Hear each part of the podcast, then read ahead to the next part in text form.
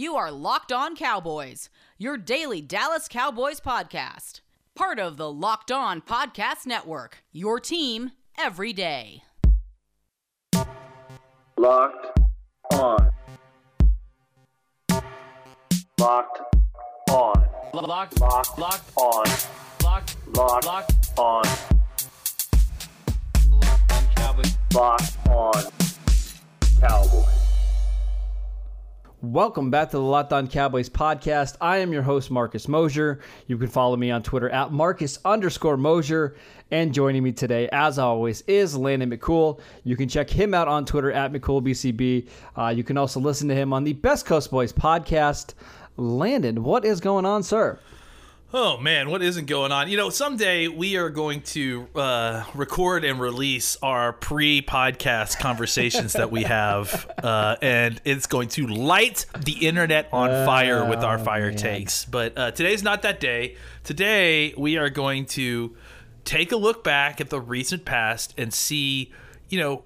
What, what were some takeaways from this awful, awful season? What can we take away from this wash of a terrible sample size of a 2020 season? Yeah, uh, we're going to do that. But one of the reasons why we're not going to ever post our uh, ten minute, you know, monologues before we do the shows because we like we like our jobs, right? We're gonna we want to keep this job, so uh, that is why. So let's get into the takeaways from the Cowboys 2020 season. It was a disappointing season. They finished six and ten. Um, but we kind of knew how the season was going to go after Dak Prescott got injured in week five, I believe. And that's where I want to start. Um, Lena, my number one takeaway from this season is Dak Prescott. Pretty important to the, the overall success of the team. What do you think? Wow, you're really uh, you're really going out on a limb there to uh, to kind of bring But- the real hot right, takes.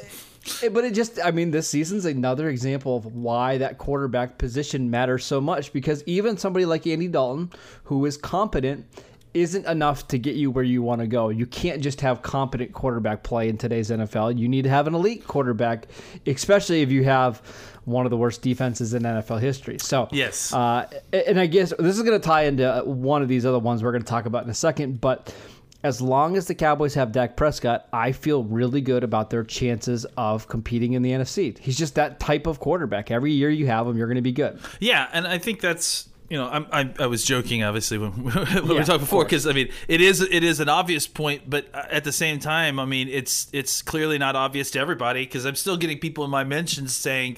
"W- Wouldn't we rather have uh, uh, Andy Dalton at this price than Dak Prescott at forty No. million dollars? And the answer is no, because the point is again not to save money.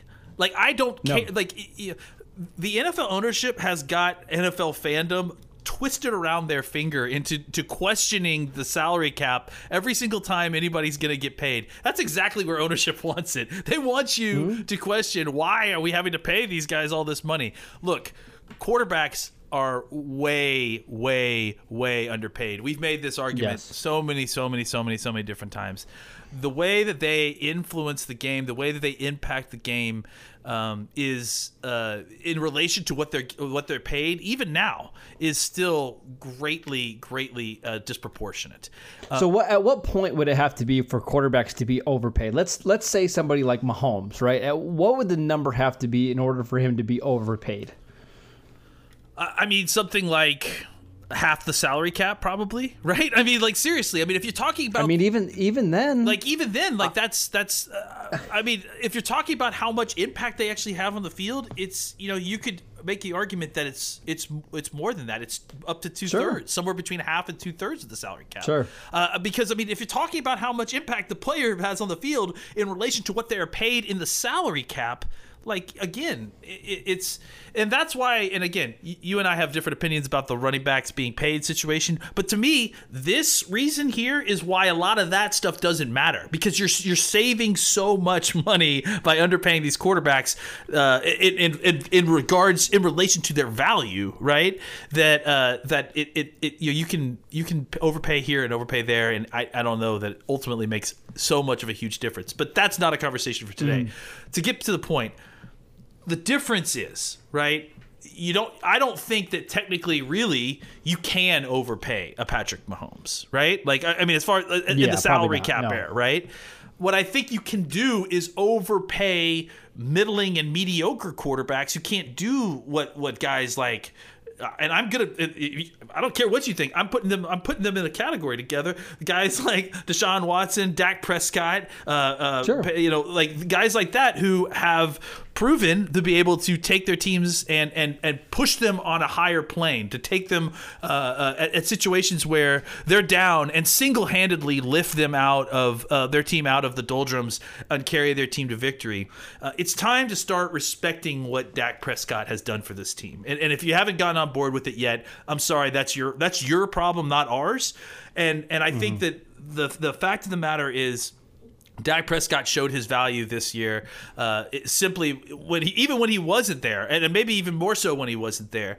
Uh, but but ultimately, what we saw out of Andy Dalton was way above what we expected out of Andy Dalton, and look what we got. Right, we got Yeah, I- barely exactly. barely not even 500 uh, you know win percentage. Uh, you know this. I think the point is is that if you're looking to save the owners ownership's money, then yeah, sure, I guess go sign Dak Prescott and I guess see what happens uh, with mediocrity forever and ever. But if you're looking to actually do something like win a Super Bowl or get get uh, uh, uh, you know far in the playoffs, you need a quarterback like Dak Prescott. And and, and I don't want to hear the you know the talk about uh, uh, Dak Prescott hasn't done anything, hasn't won anything like that, especially from all the same people that I feel like uh, are retroactively telling me that Tony Romo didn't get uh, an opportunity because of all the players that are on this team. Dak Prescott went through an insanely terrible season in the early part of this year with everything that had happened, uh, and still was managing to drag his team to victories, much like Tony Romo. Both of those Yeah. guys are Yep. worth paying money to, and when you pay quarterbacks like that. uh, It, the number doesn't really make a difference to me because you're certainly not going to be paying them ultimately what they're worth. Yeah, I I follow a lot of the national storyline just because it's it's a lot of fun. So um, early on in the season, it was you know the the Cowboys aren't doing enough. Dak's not doing enough. It's all in garbage time, and then Dak gets hurt, and all of a sudden, two weeks later, it's should Dak Prescott be the MVP? Look at this Cowboys team without him. They scored what a whopping 12, 22 points in three games against the Cardinals, Washington, and Philadelphia. Uh, meanwhile, they had just three turnovers on defense in the first eight weeks of the season. Uh, and then, so people are completely out on Andy Dalton. They're talking about how the Cowboys should have paid Dak 40, 50 million, whatever it took. And then we had a stretch, Landon, between the Bengals, 49ers, and Eagles where the Cowboys had some success, right? They forced 10 turnovers on defense in three games. Uh, they got a couple special teams plays. They had a CeeDee Lamb uh, special teams touchdown. And all of a sudden, it's, well, Andy Dalton and Dak Prescott aren't all that different. And I'm not just saying that. There was like actual national media people saying they're not all that different. Why should the Cowboys pay Dak? And then they look like they look terrible against the Giants. And, well, the Cowboys made a big mistake by not paying Dak. Literally the same person or the same people are saying these arguments all across the season. And it's just it's hilarious to me because people are so fickle when it comes to quarterbacks and I I, don't know. I, I guess I this was just another season and we've had quite a few of these it seems like over the last decade where the starting quarterback goes down and it's pretty clear there's a massive drop off between QB1 and QB2 and yet we always forget when it comes to contract negotiations why it doesn't really matter as much how much they're getting paid because they're they're underpaid as we started off the podcast so Dak Prescott important to the Cowboys breaking news. Um, the next one next one Landon kind of ties into this and uh, I, I want to talk about Kellen Moore because I think for some of the season, especially in the second half, he kind of hid how bad this Cowboys offense was at certain times in the season. You know, basically an entire backup offensive line outside of Connor Williams. Uh, they had Ezekiel Elliott, clearly wasn't the same player as he was in 2019. He did get a little healthier at the end of the year. Um, multiple quarterback changes, and yet this offense you know, at times against the Steelers, the Vikings, uh, Bengals, 49ers, Eagles looked like a pretty good offense. So, how how important is Kellen Moore going to be to the eventual success of this team? Oh, I think incredibly important. You know, I mean, I think. Look, I mean, we just talked about how we felt like uh, uh, Andy Dalton was overachieving, and I think a large portion of that is uh, because of what Kellen Moore was able to do with play calling. You know, I mean, I, I think because I mean, again, it's it's not just that Andy Dalton was in, right? Even before Andy Dalton was in, the Cowboys had lost a large percentage of their starting offensive line. You know, Mm-hmm. and and so, and and again, I, I'm. I- We do this podcast, you know, every day, so I'm going to be repeating myself. But there is a a, a huge black hole of production when uh, you force Andy Dalton to stay in a, a condensed pocket, and uh, you force the you know 2020 version of the Cowboys offensive line to pass block for a long hmm. period of time, right? Yeah. It's just Yep. a bad, you know, it's it, like I said, it's it's whatever the opposite of a force multiplier is. It's it's that, right? It's it's you know the two bad things being bad together, you know, and and, Right, and right. I, I think they had to work around that. And, and and think about how difficult that is. Working around that means you know trying your best to keep uh, your, your team out of third and long situations. But also you have to do that while trying not to be so heavily of a run ga- a run game uh, Be so predictable, that, that yep. and, and that's an incredibly difficult thing to balance. You know you, you want to try to set up your quarterback in short third down situations that aren't going to make him require that aren't going to require him to sit back in the pocket uh, and and and you know go through a bunch of progressions because he just doesn't have the time or the you know the kind of mental clock to do that right? Uh, Right, so you got to right. find a way to mix and match things on first and second down to get your quarterback into uh, decent uh, positions uh, without necessarily having a, a, a, a strong running game even because now your running game's been diminished by the fact that you have an injured offensive line. Zeke gets hurt or is, is banged up for a good portion of the season. So uh, being able to navigate all of that and still being able for for some games to be able to put up uh, upwards of 30 points you know in, of a, in a game that's good play calling. That's that's understanding the talent that you have at your disposal and, and and using that and working around you know that's we talked about this before. Coordinators, like defensive and offensive coordinators, their job is problem solving, and and the amount Yep. of problem solving that that Kellen Moore had to do to work, that the amount of things that he had to work around to get this team productive without Dak Prescott, without Tyron Smith, without Zack Martin for a large portion, without La'el Collins, you know, I, I think is in- incredibly impressive, and it and, and we saw some of the creativity that was required, some of the the di- different looks and that sort of thing, just to get the ball moving, and and and, I, and it was good to see that kind of creativity bubble its way up to the top, and and, and not just be like a one-off game thing. You started to see some of that stuff, you know, consistently happen, and I think you know, again, that just shows you a young offensive coordinator feeling comfortable with what he's doing, uh, and and and and finding a way to overcome uh, the the trials and tribulations of the 2020 season. You know that affected him as the coach, as the offensive coordinator, as much as almost anybody on the team. Yeah, I just think he's really, really good, and I thought he did an excellent job this year. And there's there was a couple games in there that maybe I don't think were his best efforts, but uh, he was he was handicapped a lot by the offensive line and the quarterback, and I just thought he was outstanding. So I can't wait to see what he does this offseason uh, with Dak Prescott coming back, with hopefully a healthier offensive line, with those three receivers. Uh, I, I'm, I'm really excited about the future with Dak Prescott and Kellen Moore leading this offense. Uh, let's take a quick break so I can tell you guys about 1010. 1010 is an exclusive collection of 10 one of a kind engagement rings designed by 10 of the most distinctive designers working today. Using only diamonds responsibly and sustainably sourced from Botswana, 10 design masters have each produced a uniquely beautiful diamond ring, launching exclusively on January 18th at BlueNile.com. This exciting limited edition collection of diamond engagement rings launches on January 18th, and you can preview it exclusively at BlueNile.com. All right, Landon. Uh, another one of my takeaways from this 2020 season. It's that the Cowboys really, really need to reconsider how they're investing in the defensive tackle position. If you look back at the last decade and how the Cowboys have spent resources at that position, you have a second round pick in 2019 in Trysten Hill. You have a two a third round pick in 2020 in Neville Gallimore, and then before that, it's really nothing. Like you spent a seventh round pick on Joey Ivie. Uh, it was in 2009 they drafted Ken Bishop in the seventh round. It's just a team that really went a long time without pumping in any assets to that position, and then they completely ignored the one technique, you know, for years, and that's partly because of Rod Marinelli, right? He just didn't value that position, so they brought in guys like Nick Hayden, and I mean, there's just a list of guys they brought off the street to play that spot.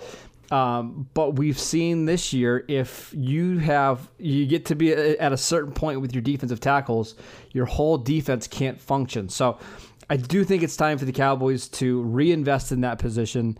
I'm not sure how they do it. I'm not sure what they think of Gallimore and Trysten Hill coming off an ACL, but it's pretty clear that they, they need to change up the way they, they view this position. Yeah, and, and, and you know, I think that there has been a uh, a change there. It just it seems glacial. You know, it's it's just Yeah. it seems like it's been a long time coming. I think last year, uh, despite how you know kind of benign the spending was, especially with uh, with the early injuries, uh, it, it, you know, and then.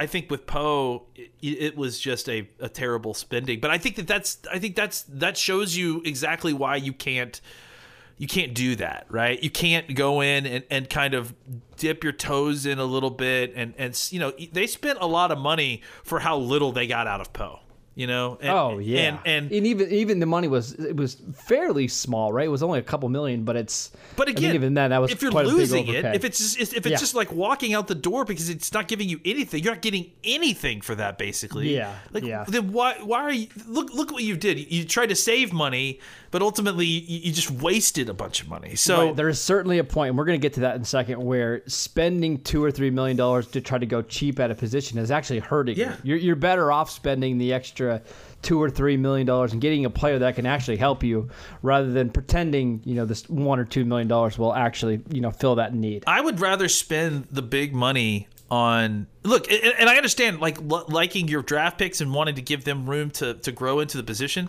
I would rather spend the money.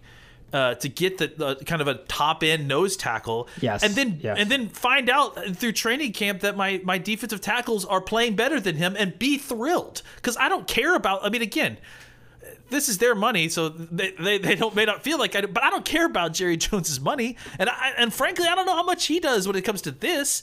I, I think he'd rather have the wins. I think he'd rather not have every team in the NFC East running straight over them. You know, so Yep, o- yeah. overspend if you need to to go get the defensive tackle, and then let the the young guys developing be the happy accident surprise that happens mid season, and suddenly, oh no, our you know our our one technique is slightly overpaid because he's a backup because our our young guys developed. Don't trust that these two kids are going to develop just exactly the way you hope they do. Uh, give yourself some insurance, especially since you know again they are still below the McMosher line, if we're calling it that.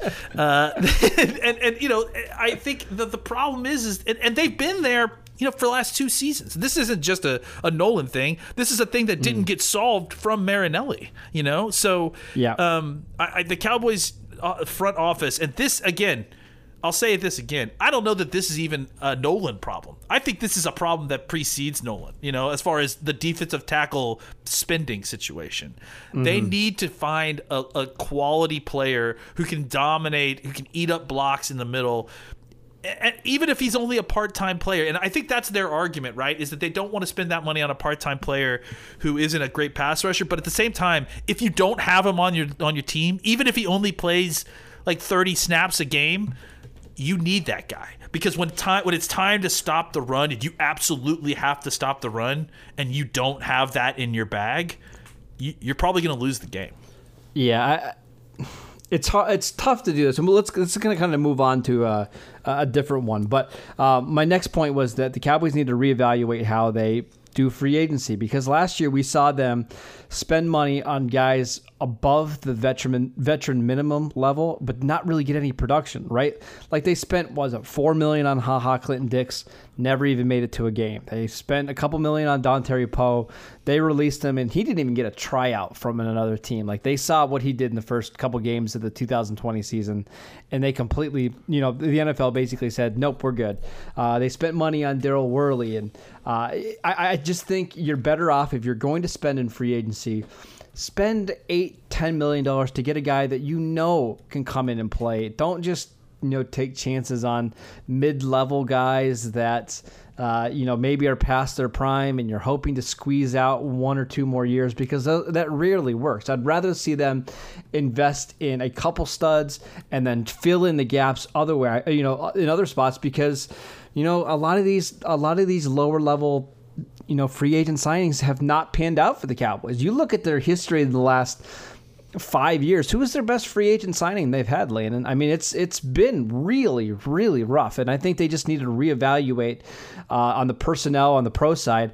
How do we how do we bring in talent and have them fit in our scheme? Because right now, I think whether it's Will McClay, whether it's Stephen Jones or whoever, they're doing a pretty bad job with free agency. Yeah, I would say that that you know their their two best free agent signings have been one. Uh, uh, Randy Gregory. I mean, just which is kind of weird because I guess he was part of the team, and, and you know Quinn uh, last year I thought was a pretty good signing. But that was even a trade but though. Yeah, so that's a good point. yeah, it wasn't a free agent signing. So uh, yeah, I don't. I mean, that's the thing is you get what you pay for ultimately. Yeah, exactly. and, and that's That's that's, what they what need to is. kind of start to realize.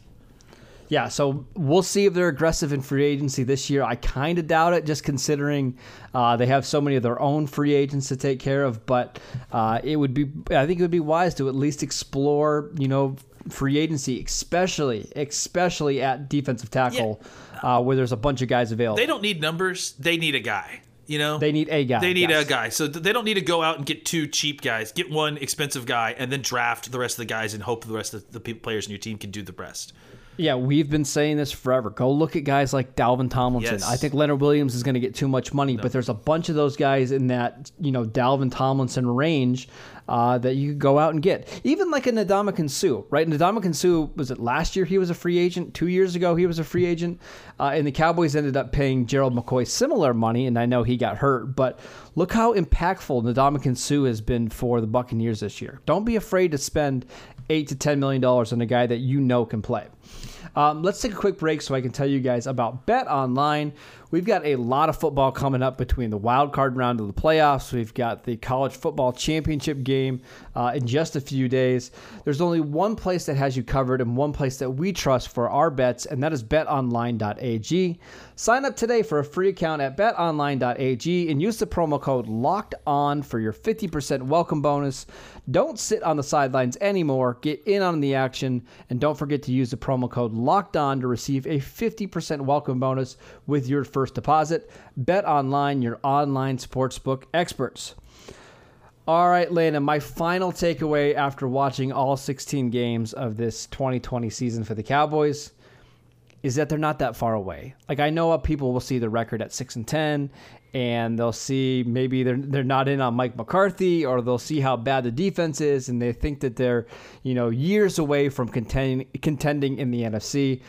I don't agree with that at all. If you bring back a healthy Dak Prescott, I think this is easily one of the top three, four teams in the conference. And even look at this year. Like if you if the Cowboys had Dak going into the playoffs with the current state of their defense, I really wouldn't be afraid of anybody, right? There's no dominant dominant team in the in the NFC.